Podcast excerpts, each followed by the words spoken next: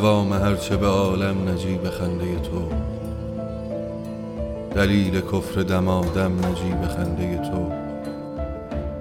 حرام خواهش حوا حبوط عرضه من. فریب فاتح آدم نجیب خنده تو. کشیده دست غریبی به کوچه پای مرا. و بد کشانده به خاکم نجیب خنده تو.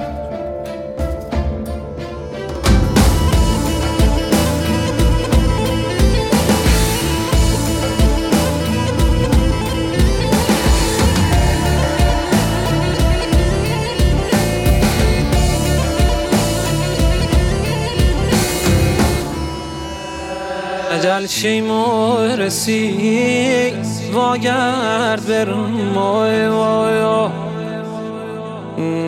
وای نمی‌تونم دی کسی واگرد وای وای آخه بیام سهراب تو پهلیش کاشه ون. وای ده وای واگرد سی واگرد برم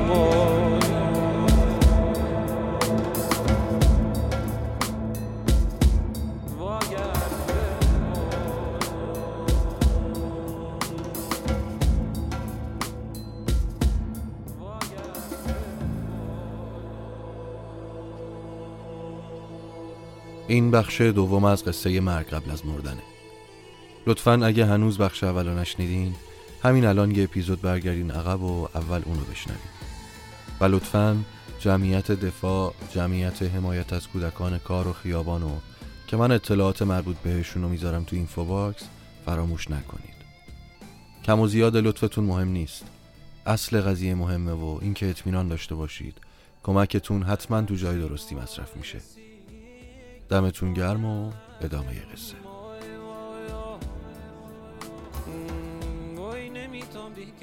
اصول و اندیشه درست معمولا نسبیه. یعنی از نظر هر کسی یه چیزی درسته. ولی بعضی موقع ها به موقعیت زمانی و مکانی ربط داره.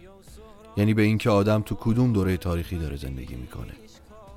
اینکه تو موقعیت های حساس و سرنوشت ساز چه تصمیمی می‌گیره و چقدر می‌تونه از خود گذشتگی داشته باشه. پایبندی به اصول و اندیشه درست مثل فینالیست بودن تو مسابقه کشتی المپیکه. یا یه عمر قهرمان المپیک صدات می‌کنن یا یه عمر حسرت این همه سال زحمت کشیده که به باد رفته رو می‌خوری.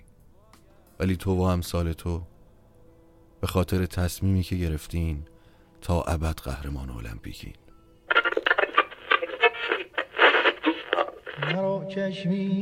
سلام. اینجا کره زمین شما پادکست آوند رو میشنوید.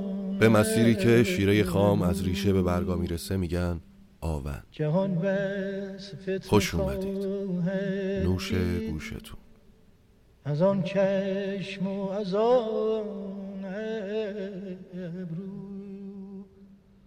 جهان بس فتنه خواهد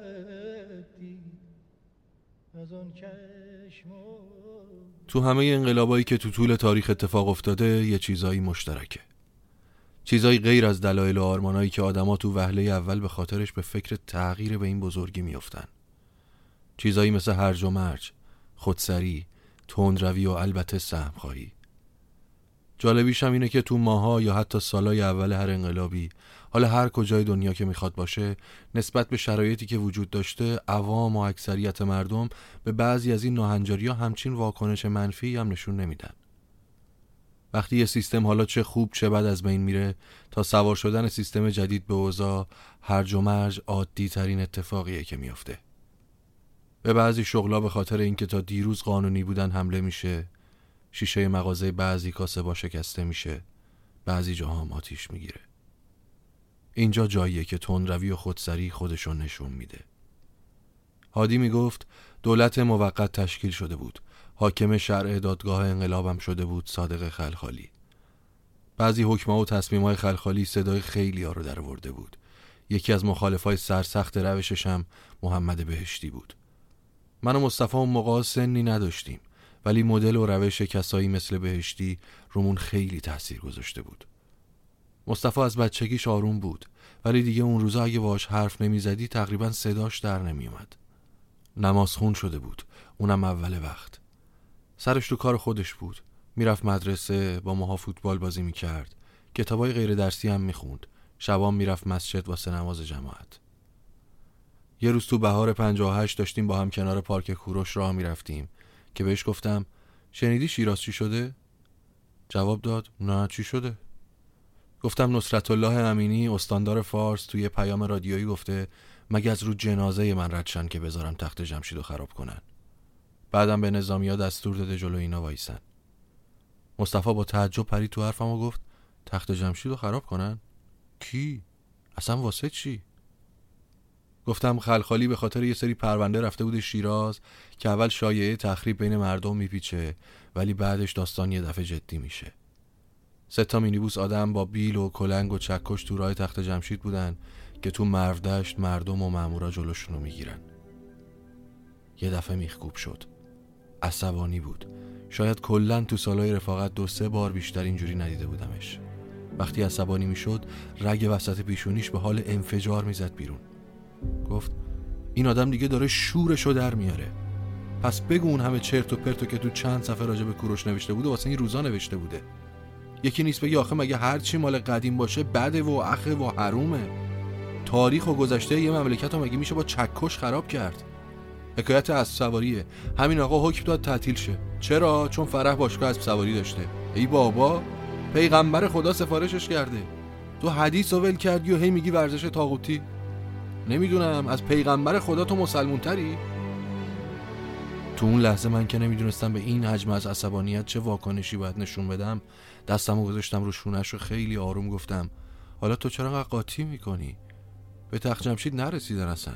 گفتم که امینی پیام رادیویی میده بهشتی و طالقانی هم سری بیانیه میدن که با تخریب بناهای تاریخی شدیدن مخالفن و قبل اینکه اصلا درگیری پیش بیاد بیانیه اونجا خونده میشه و اینا هم راشون رو کج می‌کنن و میرن. خلخالی هم دستور گرفته برگرده تهران. مصطفی گفت ماشاءالله آقا هادی آفرین. یعنی اگه صحبت و استاندارد تو رادیو و بیانیه اینا نبود الان تخت جمشید سر خ... الله اکبر. سر جهل سه تا مینیبوس آدم از بین رفته بود دیگه. مصطفی اگه مطمئن بود یه چیزی درسته به خاطرش خیلی ارس می‌خورد. تو 99 و 9 دهم درصد مواردم حق داشت. اون یه دهم درصدم که من باهاش اختلاف شدید داشتم این بود که اون فکر می‌کرد تاج از پرسپولیس بهتره. در صورتی که نبود.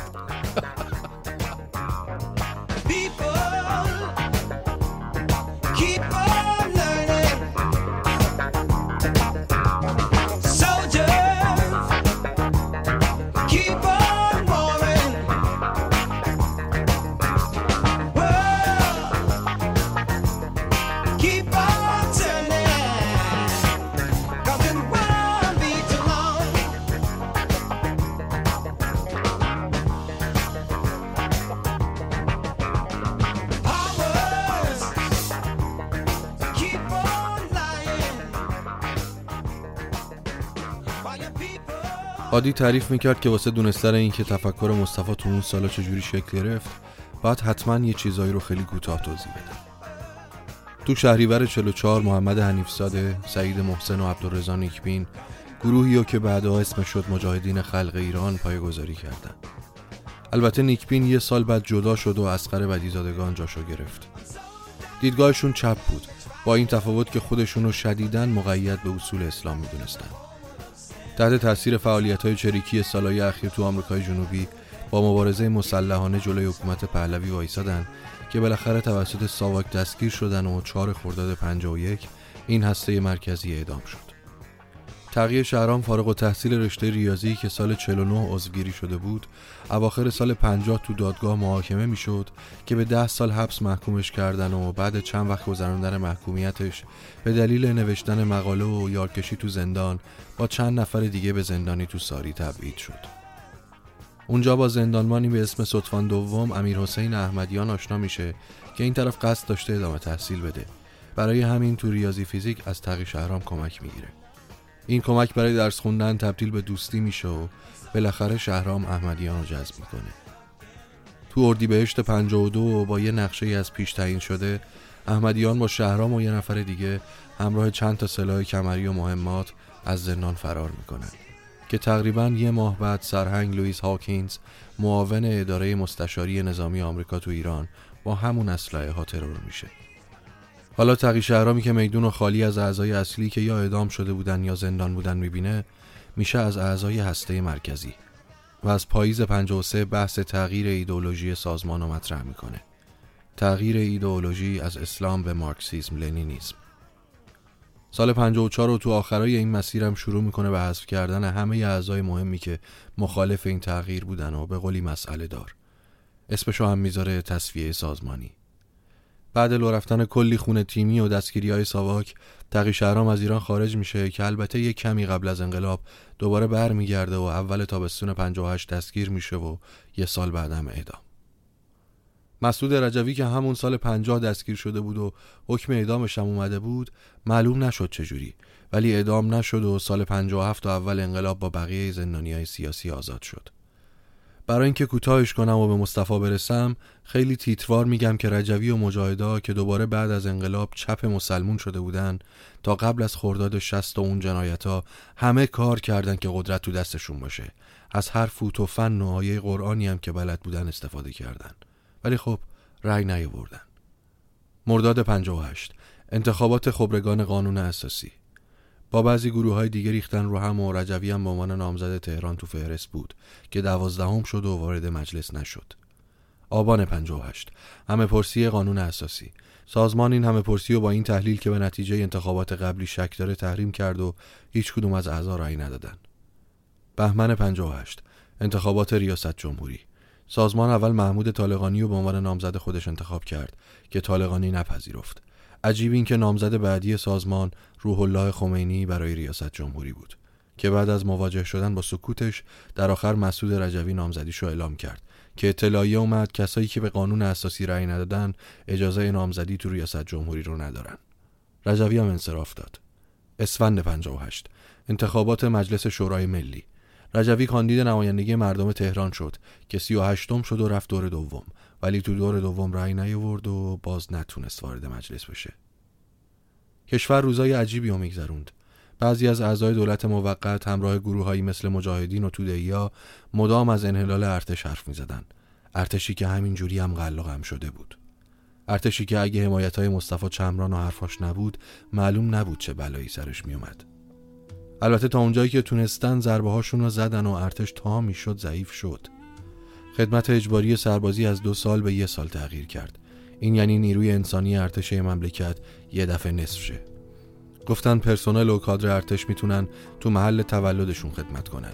یعنی یه اپراتور تانک نیروی زمینی که سالها دوره دیده بود و تجربه کسب کرده بود اجازه داشت از محل خدمتش که اهواز بود بره تو زادگاهش مثلا اردبیل و خودشو به شهربانی معرفی کنه. اینم یعنی توانایی و کارآمدی ارتش مملکت تا حد زیادی از بین بره.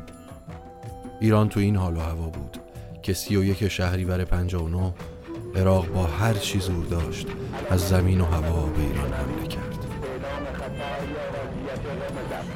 و معنی و مفهوم آن این است که حمله هوایی انجام خواهد شد. محل کار خدا تر و به پناهگاه بروید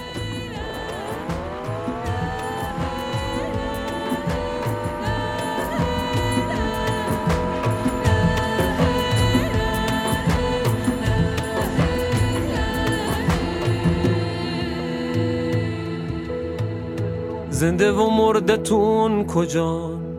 جارو و لرد خیس سون تر و تیلیز آسمون. خوسیده انگار بختمون. گله گرازی تو سرام میگم که ها در برین. مغرب که خورده است و خون شوبا ستاره گب زنون شوبا ستاره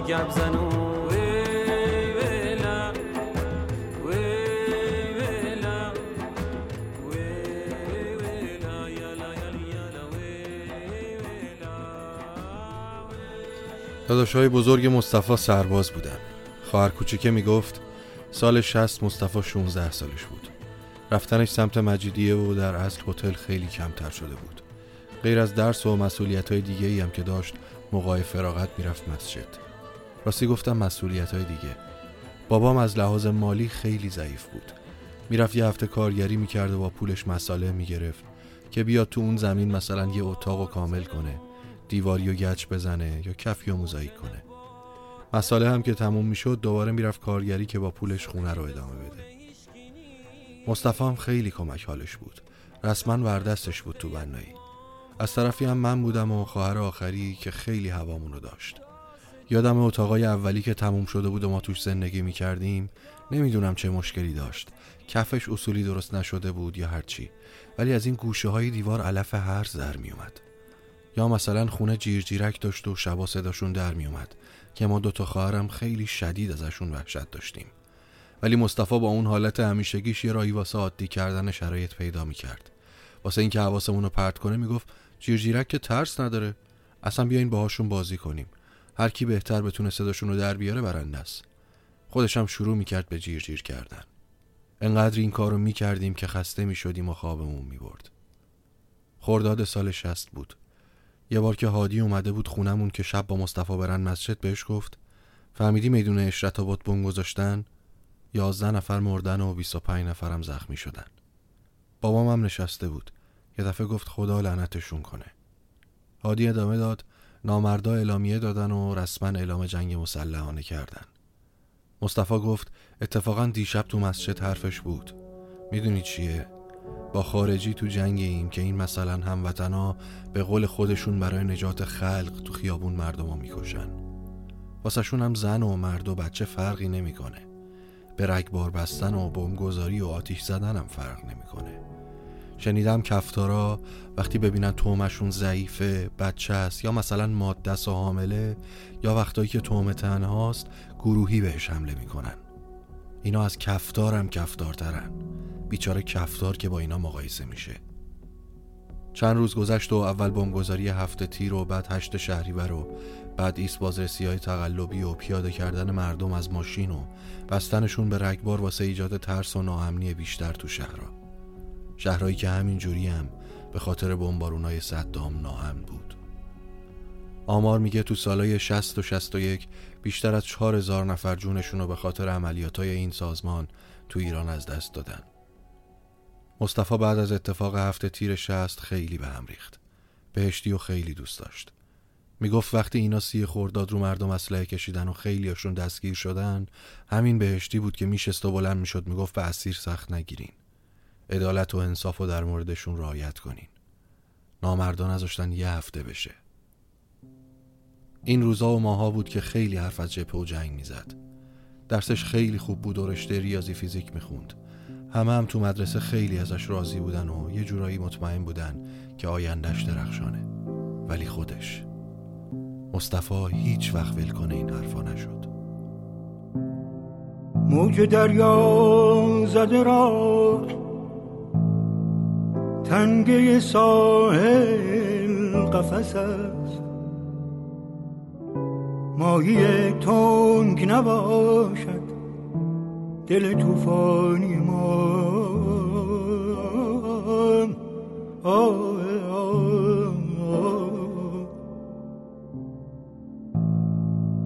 موج دریا زده را تنگه ساحل قفس است. ماهی تنگ نباشد. دل توفانی ما. دل توفانی ما. آقلان پا مگذارید به میخانه عشق. داغ صد مهر جنون خورده به پیشانی ما.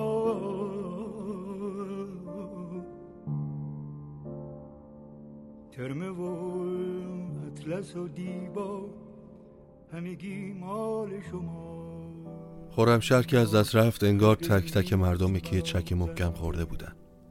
هیچکی حالش خوب نبود. خیلی آواره شدن و اکثرشون هم با یکی دوتا چمدون خونه و زندگیشون ول کرده بودن و دنبال سرپناه جدید میگشتن. یه گروه منتقل کردن تهران و تو همون هتل اینترنشنال بهشون جا دادن. مصطفی عضو بسیج مسجد شده بود. چون مخالفت های مامان و بابا رو می‌دونست بدون اینکه بهشون بگه دوره های مقدماتی نظامی رو میگذرون. همینطور دوره های امداد و نجات و کمک های اولیه. وقتی جنگ زده ها اومدن هتل رفت آمدش به هتل بیشتر شد. با بچه های هم سن سالش که تازه مستقر شده بودن دوست شده بود و خیلی باهاشون دم خور بود. که بعدها یه چند تایشون هم باهاش همراه شدن. درس و مدرسه واسش خیلی مهم بود. می‌گفت زندگی فرصت و اینکه آدم توانایی یادگیری و پیشرفت داشته باشه بزرگترین نعمت. حالا به ما که این فرصت داده شده نباید نعمت خدا رو حیف و میل کنیم. ولی من خیلی یادم نمیاد دیده باشم. وقتی میاد خونه مشقی بنویسه درسی به خونه یا چیزی رو دوره کنه. انقدر باهوش بود که همه چی رو سر کلاس یاد می‌گرفت. منظم می‌رفت مدرسه و میومد ولی بعد مدرسه یا مسجد بود یا پیش دوستاش تو هتل. آخرای اردیبهشت 61 بود. امتحانای آخر سال داشت شروع می‌شد. مصطفام که رسما شده بود شب امتحانی. سه خرداد اخبار اعلام کرد که خورم شهر آزاد شده. بعد امتحان متوجه قضیه شده بود و وقتی اومد خونه بیشتر از اونی که فکرشو بکنین خوشحال بود. سری رفت هتل و شنیدم جلوی هتل با بچه های دیگه شیرینی و شکلات پخش می‌کردن و گل به برف پاک کنه ماشینا میچسبوندن و خلاصه شادی و خوشحالی زیاد. اون سال معدل سوم دبیرستانش تو رشته ریاضی فیزیک شد 17 و نیم. کارنامهش اوورد به مامان نشون داد و گفت نمره هم اینطور و اونطور شده. مامانم بغلش کرد و کلی قرمو صدقش رفت. بنده خدا هنوز خنده رو لواش بود که مصطفی کاغذ گذاشت جلوش و گفت مامان اینو امضا می‌کنی. مامانم که سواد نداشت گفت این چیه؟ مصطفی جواب داد رضایتنامه است. هم باید شما امضا و انگشت بزنی هم بابا. مامان گفت پدست سوخته مگه من گفتم ازت ناراضی هم که اومدی واسم سند و مدرک جمع می‌کنی؟ مصطفی خیلی آروم خندید و اول یه نگاه به من کرد و بعد سرش انداخت پایین و گفت منظورش پدست سلواتیه ها تو جدی نگیر. بعد ادامه داد می‌خوام برم جبهه. گفتن چون سنت قانونی نشده بدون رضایتنامه پدر مادر نمیشه. مامان خوشگش زد. به خودش که اومد بدون حتی یه ذره مکس گفت من که رضایت نمیدم. اون دوتا داداشت کم بودن تو یه الف بچه هم اضافه شدی. رفتی کارنامت آوردی منو خر کنی؟ مصطفی نگاش می‌کرد و میخندید. بعد اومد جلوتر و بغلش کرد و گفت ماهبانو خانوم عزیزم اذیتم نکن. من دلم می‌خواد از ته دلت راضی باشی وگرنه می‌تونستم جهلش کنم. بعدش هم نگرانی نداره که. می‌خوان به عنوان امدادگر بفرستنم. مامان گفت امدادگر دیگه چیه؟ جواب داد یعنی پرستار. مامان که یه کمی خیالش راحت شده بود گفت پرستار؟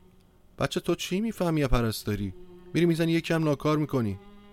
مصطفی که دیگه قشنگ خندش گرفته بود گفت بابا یه سال دارم دورش رو می‌بینم. بلدم. قول میدم کسی هم ناکار نشه. بیا اینجا رنگوش بزن. مامان گفت پاشو پاشو دورش رو دیدم. بلدم بلدم. پاشو جمع کن برو جلوش من نباش. دو سه روز بعد به بابا گفت که با مقاومت خیلی کمتری راضی شد. بعدش هم بالاخره تونست با اصرار و التماس زیاد امضای مامانو بگیره. مصطفی چند وقت بعد و واسه اولین بار به عنوان امدادگر رفت چپه بعد تقریبا دو ماه برگشت و ده 15 روز بعد دوباره رفت. آخرای اسفند 61 واسه عید اومد خونه و یه چند وقتی می‌شد که مونده بود. ازش پرسیدم مصطفی دیگه نمیری جپه گفت چرا میرم ولی فعلا باید منتظر باشم. بعد کلی اصرار من که چی شد و واسه چی باید منتظر بمونی گفت بابا درسته که من تو بسیج دوره امداد و نجات گذروندم ولی خب به همون اندازه آموزش نظامی دیدم. اونجا همش یا تو بیمارستان اهواز بودم یا نهایت تو بیمارستان صحرایی که اونم فقط واسه رسیدگی های اولیه بود. به درد من نمی‌خورد. چند تا دکتر و کلی پرستار خوب و درست حسابی هم اونجا بود که واقعا دیگه به من نیازی نبود. یعنی اصلا کار مهمی ازم بر نمیومد حالا درخواست جدید دادم و منتظرم خبر بدم. گفتم درخواست جدید یعنی چی؟ گفت تو دعا کن بشه به وقتش می‌فهمی working against me.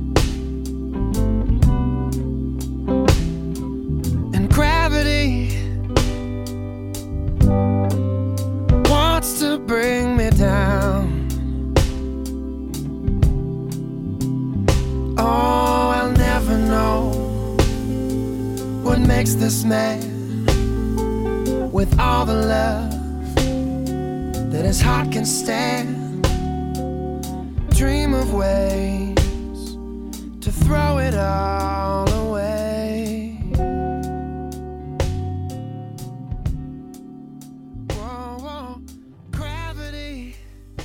مامان و بابا دیگه تقریبا آشتی کرده بودن.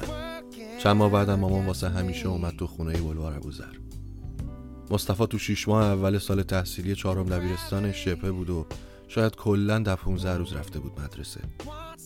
داییم که خیلی دوستش داشت و به سفارش مامان هر وقت که مصطفی خونه بود میومد که رازیش کنه که نره و درسشو بخونه تو عید اومده بود خونم باهاش حرف می‌زد و می‌گفت دایی جان حیف نیست تو درست به این خوبی همه معلمات انقدر ازت راضی حیف نیست درستو ول کنی بری جبهه. آخه کسی با این معدل ترک تحصیل می‌کنه. این مملکت دکتر مهندس نمی‌خواد. به خدا حیف تو با این همه استعداد دانشگاه نری. حداقل دیپلم تو می‌گرفتی. هیچ وقت یادم نمیره. همینطوری دایی نگاه می‌کرد.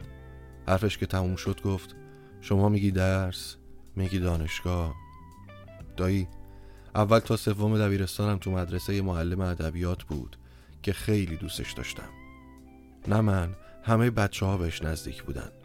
اصلا تعریف های اون از حافظ و سعدی و فردوسی و مولوی بود که باعث شد کتاب های شعر اینا تو کتاب خونم باشه. چند روز قبل امتحانای آخر سال سوم اومد و از تک تکمون خدافزی کرد. گفت می‌خواد بره جبهه. ناراحتی رو که تو صورت بچه ها دید لبخند زد و گفت ببینید آدمیزاد اونجا آدمیزادیش معلوم میشه که بتونه اولویت ها رو تشخیص بده.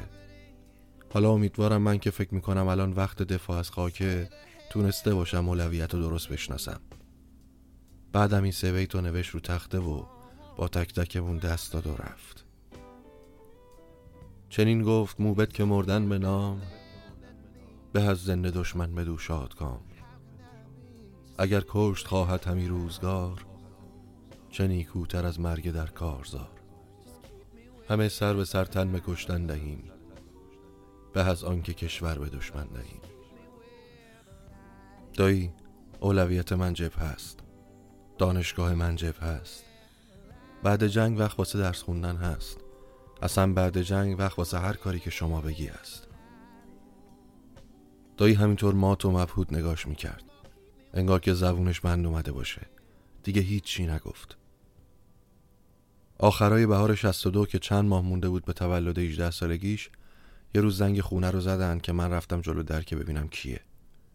دیدم دو تا مرد جوون شاید حدودا سی ساله وایسادن که دست یکیشون کلاسور بود. بعد سلام علیک گفتن آقا مصطفی تشریف دارن؟ منم فکر کردم از دوستای مسجدشن گفتم بله و تعارف کردم که بیان تو. تشکر کردن و گفتن میشه لطفا بگین یه لحظه بیاد جلو در. منم رفتم تو خونه و بهش گفتم دو نفر جلو در کارت دارن. پرسید فهمیدی کی بودن؟ گفتم نه. رفتم در و شاید یکی دو دقیقه بعد برگشت تو و به خواهر کوچیکه و من که خونه بودیم گفت دوستا من می‌خوان بیان تو. میشه لطفا یه روز سری سرتون کنی؟ خونمون اون موقع یه پذیرایی و یه اتاق آشپزخونه داشت. بهش گفتم خب ما میریم تو آشپزخونه دارم میبندیم شما بیایید برید تو اتاق دیگه. گفت نه باشین. اومدن تو و بعد سلام دوباره یکم این ورون رو نگاه کردن و بعد یکیشون گفت مصطفی جان مزاحم خانواده نمیشیم. بریم تو اتاق اگه اشکالی نداره. مصطفی گفت مراهمین. خواهرامن. کسی دیگه هم خونه نیست. مصطفی یه کتابخونه کوچیک داشت که رفتن سراغ اون اول کتابا رو دیدن و یه چند تایشم ورق زدن. نمیفهمیدم چی می‌گفتن ولی از صورتهای خندونشون معلوم بود که همه چی دوستان است. یکیشون هم مدام یه چیزایی روی کاغذ می نوشت بعد شاید ده دقیقه اومدم بیرون و اون یکی همینطور که به مصطفی دست می‌داد گفت پس از طریق مسجد بهت خبر میدیم. مصطفی تا جلو در بدرقشون کرد و وقتی برگشت گفتم کی بودن اینا؟ چی می‌خواستن؟ گفت غریبه نبودن دوست بودن. تا سه چهار ماه بعدم نذاش هیچ کس بفهمه چه خبر بوده. ولی ما بعدها فهمیدیم فرم عضویت سپاه پر کرده و اینا هم بعد از تحقیقات محلی واسه مرحله آخر اومده بودن خونه. یکی دو سال بعدم از طریق یکی از همون دوتا مرد جوون فهمیدیم که چیا تو فرم درخواست عضویتش نوشته. مثلا یکیش این که یه جایی از فرم پرسیده شده بوده که از جایی درآمد داری؟ اگه داری چقدر؟ اگر نه نیاز ماهیانت چقدره؟ مصطفی نوشته بوده هوور رزاق. فرمو که تحویل می‌داده طرف دیده و گفته هوور رزاق یعنی چی؟ مصطفی گفته یعنی او روزی رسان است. طرف گفته بنده خدا می‌دونم یعنی چی؟ منظورم اینه که تکلیف رو روشن نکردی. بالاخره از جای درآمد داری؟ جواب داده نه. گفته خب نیاز ماهیانت چقدره؟ گفته هیچی. طرف ادامه داده یعنی چی هیچی؟ وضع بابات خوبه؟ مصطفی اول سکوت کرده و بعد گفته اونو دیگه باید از خودش بپرسیم اون مردم گفته اینم از تو که شدی روزی امروز ما و پایین فرم نویسه. در صورت قبولی در گزینش تحقیقات بیشتر در مورد توان مالی برده جهت تعیین مقرری مناسب الزامی است. چه چیزا شنیدم از این آدما؟ از اینا که میگن به تو راه نیست به من گفته بودن تو چاهی ولی آخه جای دریا ته چاه نیست. چه چیزا شنیدم از این آدما؟ از اینا از کینه من پرن از اینا که هر جا دروغی بگن. کنارش به قسم می‌خورن. چه چیزا شنیدم از این آدم از اینا که تو رو می‌برن. از اینا که اسمشون آبرو می‌خرن. واسه اسمشون آبرو می‌خرن. مصطفی حدود دو ماه بعد به عنوان تخریبچی تو گردان تخریب لشکر ده سید و شهدا؟ تو پادگان سفریه که تهران دوره می‌دید. تخریبچی به کسی میگن که تو سه تیم خونسا انفجار و قواس وظیفش تو موقع حمله باز کردن معبر و عبور از سیم خاردار و خونسا کردن مینه تو موقع دفاع هم مینگذاری و ایجاد مانع واسه جلوگیری از سرعت حمله کننده. مامان که اینا رو فهمید با شد رفت جلو در پادگان به داد و بیداد و گریه که بگید مصطفی بیاد بیرون. نمی‌دونم اینی که میگم چقدر درسته ولی مطمئن نیستم اگه هر کدوم از دخترها یا پسرای دیگه بودن اینجوری می‌کرد. مصطفی هم واسه مامان هم بابا یه چیز دیگه بود. انقدر سر و صدا کرده بود که بالاخره مصطفی رو فرستاده بودن بیرون. مامان می‌گفت بچه وقتی اومد بیرون صورتش از خجالت و عصبانیت قرمز قرمز بود. تا رسید به هم شروع کرد به غور زدن که چرا اینجوری آبرو ریزی می‌کنی مادر من؟ حیثیت نذاشتی واسمون مگه من بچم منم بهش گفتم تو شست سالتم بشه بچه منی. جمع کن بریم خونه. گفت مگه خونه خالص که بریم خونه؟ برو مامان برو عزیز من. دو سه روز دیگه خودم میام. عجیب این که فرداش اومد خونه. مامان با اینکه تعجب کرده بود ولی باز از صرافت نیفتاد و یه بند غور می‌زد. مصطفی یک کلمه هم جواب قراشو نمی‌داد. اول رفت تو هموم یه تشت آب پر کرد و لباساشو شست. بعدم دوش گرفت و وقتی اومد بیرون اومد تو آشپزخونه و لپ مامانو بوسید و با یه شیطنت خاصی گفت نهار چی درست کردی ماهبان جون؟ مامان هیچ واکنشی نشون نداد. من گفتم عدس بلو مصطفی عاشق عدس بلو بود. گفت به به پس سرزده ولی به موقع رسیدم. گفتم نه بابا سرزده چی؟ تا تو رفتی همون به من گفت عدس بذارم خیس بخوره که تو دوست داری. مامان با یه چشم عمیق برگشت و منو نگاه کرد. نهار رو که خوردیم هنوز سر سفره بودیم که گفت چی شد؟ قرار بود دو سه روز دیگه بیای. یادت افتاد مادر و خانواده داری نه؟ مصطفی همینجور که لبخند رو صورتش بود گفت فرماندم توبیخم کرده. دیروز بعد اینکه شما رفتی گفت دور حیات سینه خیز برم. مامان گفت غلط کرده. مگه تو صاحب نداری؟ مگه چیکار کردی؟ مصطفی گفت وقتی فهمید به شما گفتم چرا اومدی اینجا برو ریزی می‌کنی خیلی شاکی شد. گفت از کی تا حالا نگرانی مادر شده آبروریزی الان هم دور حیات سینخیز میری فردا صبح میری دستبوسی مادر. تا وقتی هم که خودش با رضایت زیپ ساکت و نبسته نمیای مامان یه دفعه گفت پس دستش درد نکنه اصلا خوب کرد. مصطفی ادامه داد مامان لباسامو انداختم خوشه تا کردم گذاشتم تو ساکم میشه شما زیپ ساکو ببندی. مامان شوکه شده بود. گفت مصطفی گفتم درس بخون گفتی جبهه دانشگاهمه گفتی می‌خوام پرستار شم راضی شدم. حالا فهمیدم می‌خوای بری مین خونسا کنی. من آدم نیستم مادر نیستم اون دوتا برادرت هم که رفتن. ماها آدم نیستیم. این خواهرات دل ندارن. پس ماها چی؟ نگران نمیشیم. همینجوری که حرف می‌زد زد زیر گریه. مصطفی گفت مامان اینجا مجیدیه نیست. ما هم سر فوتبال با بچه محلامون دعوامون نشده. جنگه. یارو سرش انداخته اومده تو خونمون داره خودمون و زن و بچه و خواهر و مادرمون رو می‌کشه. صدای بمبارون رو نمیشنوی؟ اون وقت میگی پس من و خواهرات چی؟ مگه بقیه که رفتن خواهر و مادر و زن و بچه نداشتن؟ اگه اینجوری باشه که هیچکس نباید بره. اینجوری باشه مردک هفته دیگه تهرانه.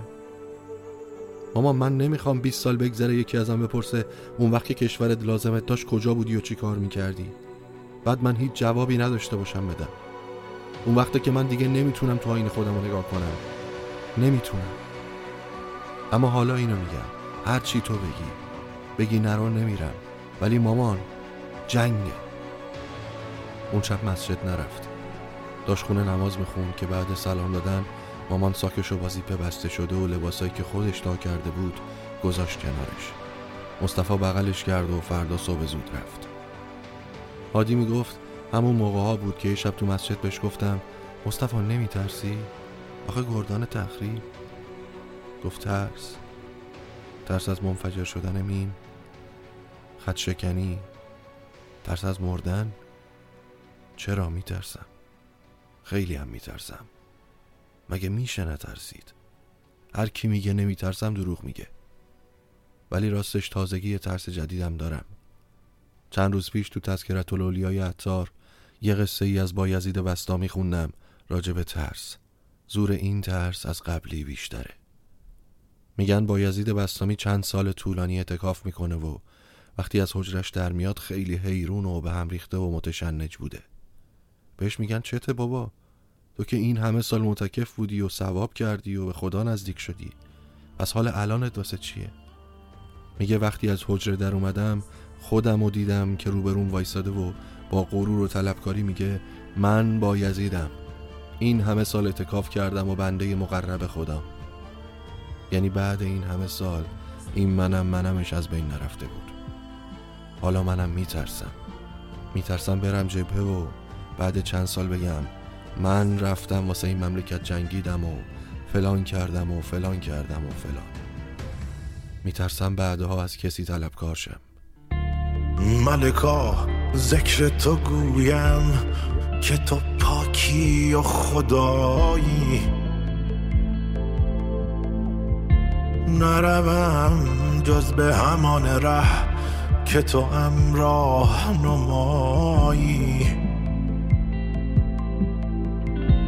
همه درگاه تو جویم همه از فضل تو پویم. همه توحید تو گویم که به توحید سزایی. همه عزی و جلالی یقینی همه نوری و سروری همه جویی و جزایی. خواهرش می‌گفت در 15 روز بعد اعزام شد و یه ماه بعدم واسمون یه نامه نوشت. سه ماهی اونجا بود که اومد مرخصی. 18 سال و سه چهار ماهش بود. وقتی اومد خیلی لاغر شده بود ولی قد کشیده بود. روزا اکثرا خونه بود و اسرا می‌رفت پیش دوستاش و بعدم مسجد. مامان و ماها از قدیم تو خونه موزیک گوش می‌دادیم. ولی دروغ چرا؟ مصطفی از سالای 60 61 دیگه از این نوارا نمیشنید. تو خونمون کسایی بودن که با ما دخترها یا مامان به خاطر آهنگایی که گوش می‌دادیم همش تو بحث و جدل بودن. تو همون چند روزی که مصطفی اومده بود مرخصی یه روز از صبح رفته بود بیرون. ضبط روشن بود. خوب یادمه. هایده می‌خوند. حتی یادم کدوم آهنگش. از پنجره پذیرایی در حیات معلوم بود. یه دفعه در باز شد و مصطفی اومد تو.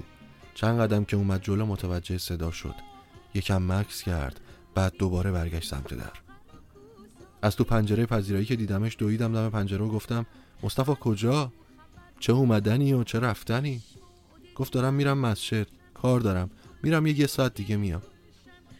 مامان که فهمید چی شده داد زد بیا تو پدست سوخته ضبط خاموش می‌کنیم. دارم میرم مسجد کار دارم. تو تا حالا کی ساعت سه بعد از رفتی مسجد که این بار دومت باشه؟ بیا تو مصطفی گفت نه شما راحت باشین. میرم یه, یه ساعت دیگه میام. مامان ضبط خاموش کرد و اومد دم پنجره گفت میای تو یا بیام به زور بیارمت. مصطفی خندید و گفت چشم ماه بانو خانوم شما جون بخوا. مگه میشه شما یه چیزی بخوای و من بگم نه؟ اون بار ده روزی تهران بود و دوباره رفت.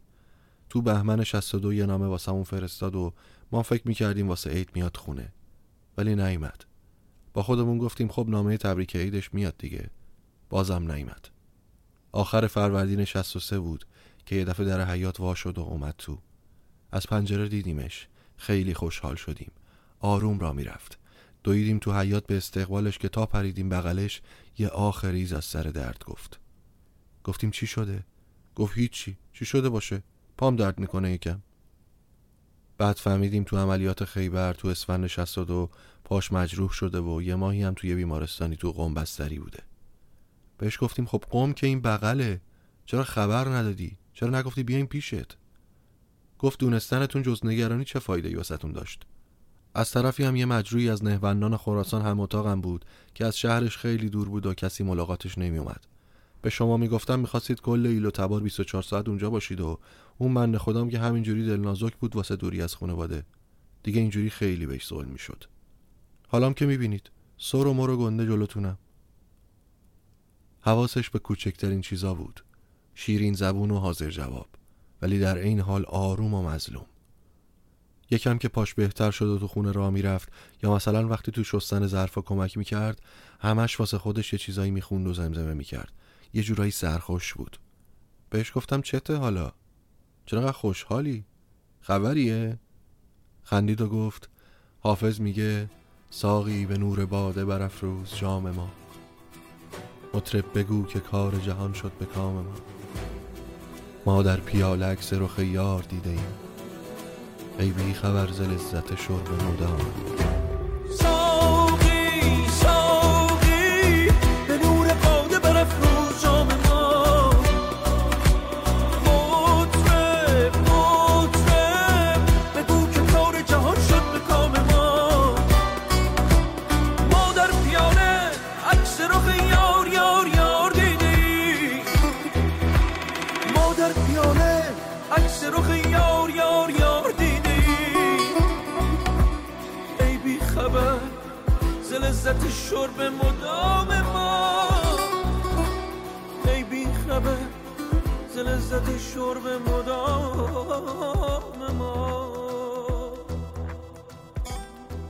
عادی می گفت من یکم دیرتر از مصطفی به فکر جبه رفتن افتادم و عضو لشکر سی و یک آشورا بودم تو تابستون 63 خیلی اتفاقی جفتمون تهران بودیم اومد خونه ما حرف دوستا و بچه محلای قدیم شد که پرسید از علی صالحی خبر داری؟ گفتم چطور؟ دلت واسه تیکه انداختن و اذیت کردناش سر تیم سوراخت تنگ شده؟ خندید و گفت نه دیوانه خواستم ببینم تو ازش خبر داری گفتم نه از آخرین بار که تو سال 60 با سرژیک سر عرق فروشی گرفته بودنش دیگه ازش خبر ندارم. ولی احتمالا الان هم داره همون شغل شریف و ادامه میده دیگه. یه دفعه گر گرفت. دوباره همونجوری رگ وسط پیشونیش زد بیرون و گفت آقا هادی از کی تا حالا تو رمال شدی و آینده رو می‌بینی؟ یا مگه تو تیو لرز می‌کنی که الان می‌دونی یکی دیگه تو یه جای دیگه داره چی کار می‌کنه؟ گفتم حالا مگه من چی گفتم؟ حقاتی می‌کنی؟ چند لحظه سکوت کرد. از جاش بلند شد و از تو جیبش یه دفترچه که همیشه یه چیزایی توش مینوشت و در ورد یه صفحش رو کند و داد به من. بعد پیشونیم و بوسید و گفت علی صالحی شهید شده. فردام شب هفتشه. میام دنبالت با هم بریم. بعدم رفت. لال شده بودم. دلم می‌خواست زمین دهم واکنه و برم توش. اون یه ورق کاغذ و هنوز دارم که با دستخط خودش نوشته بود. دیندارا سه دستن. دسته اول اونا که با دین و مذهب به دنیا آمدن. خودشون انتخابش نکردن. اینا فقط دین رو به ارث بردن. حکایت اون بیت سعدیه. چو بادند پنهان و چالاک بوی چو سنگند خاموش و تسبیح گوی. یعنی اینا سوز ندارن فقط دود دارن. دسته دوم اونا که کاسبن. دین شغلشونه. ازش استفاده می‌کنن که به خواسته هاشون برسن. تو تاریخ هم نمونشون زیاده. حکایت آیه پنج سوره جمعه است. کسایی که عمل به کتاب وظیفهشونه ولی به جاش مثل چهار پایی که فقط حملش می‌کنن. دسته سوم مؤمنین روشنگر که فیلسوف آلمانی کانت ازشون تعبیر جالبی داره. میگه روشنگری خروج آدمی است از نابالغی به تقصیر خیشتن خود. که این تقصیر نه به دلیل کمبود فهمه بلکه به دلیل کمبود شهامته. بعد پایین صفحه نوشته بود حالا مصطفی تو کار به کار کسی نداشته باش. تو شهامت داشته باش. تو از دسته روشنگرا باش. آخر اسفند 63 حین عملیات بعد متوجه شدم یه گروهی از لشکر مصطفی اونجاست پرسجو کردم که ببینمش. گفتن یه گروهی جلوه یه گروهی هم برگشته عقب. ولی مصطفی نرفته بود جلو نبرگشته بود عقب. هادی یه دفعه ساکت شد. همینطور که بهم نگاه می‌کرد چشاش پر اشک شد و بعد سرش انداخت پایین و دیگه ادامه نداد. اینجا و اون لحظه بود که فهمیدم یه سری زخما هر چقدرم که کهنه باشن هیچ وقت خوب نمیشن. یا جاشون میمونه یا یادشون.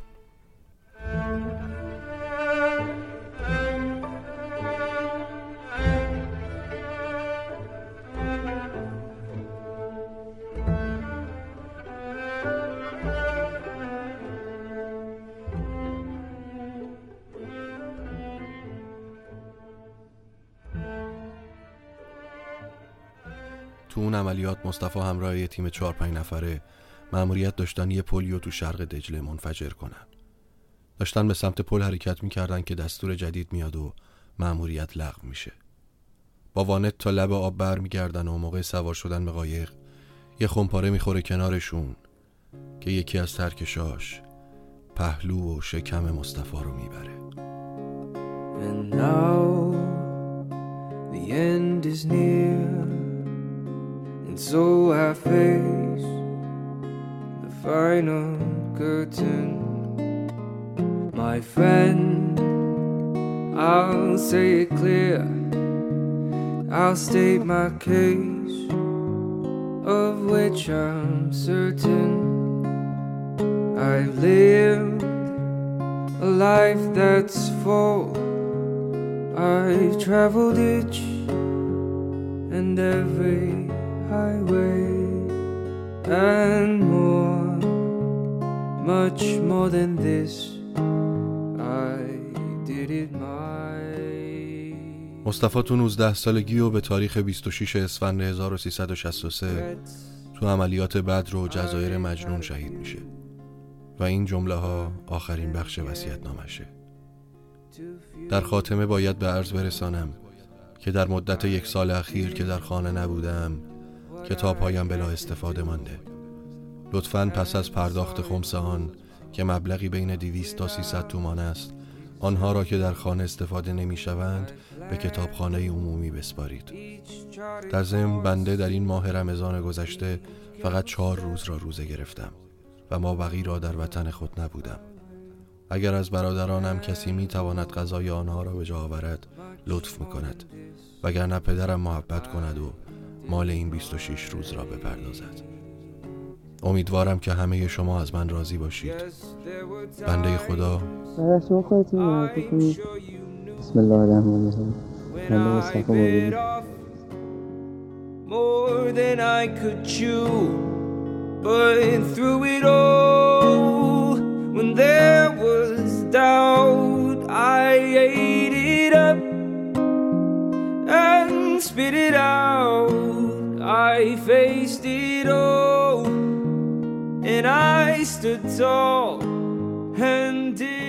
این بود قصه مرگ قبل از مردن. امیدواریم که خوشتون اومده باشه. ممنون از همه کسایی که واسه تحقیق درباره زندگی مصطفی بهمون کمک کردن و مرسی از شما که شنیدین.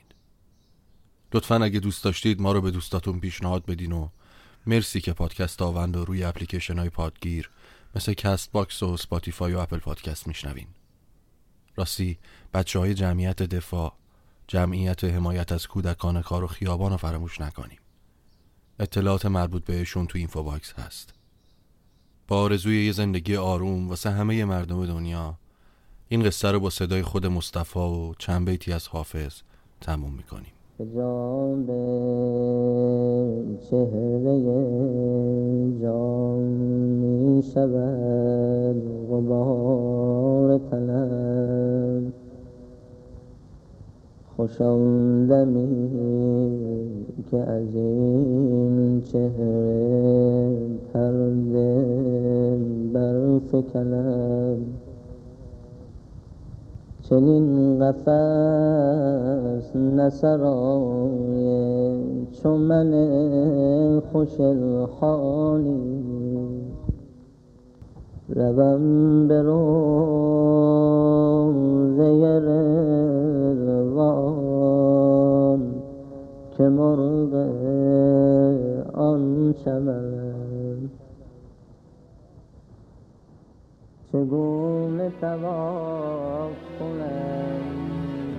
فضای آواز خانی در شبم سرچشمه خورشید تو یارو دیارو عشق تو سرچشمه امید تو ای صبح فروردین من. ای تکیگاه آخرین ای کهن سرباز زمین جان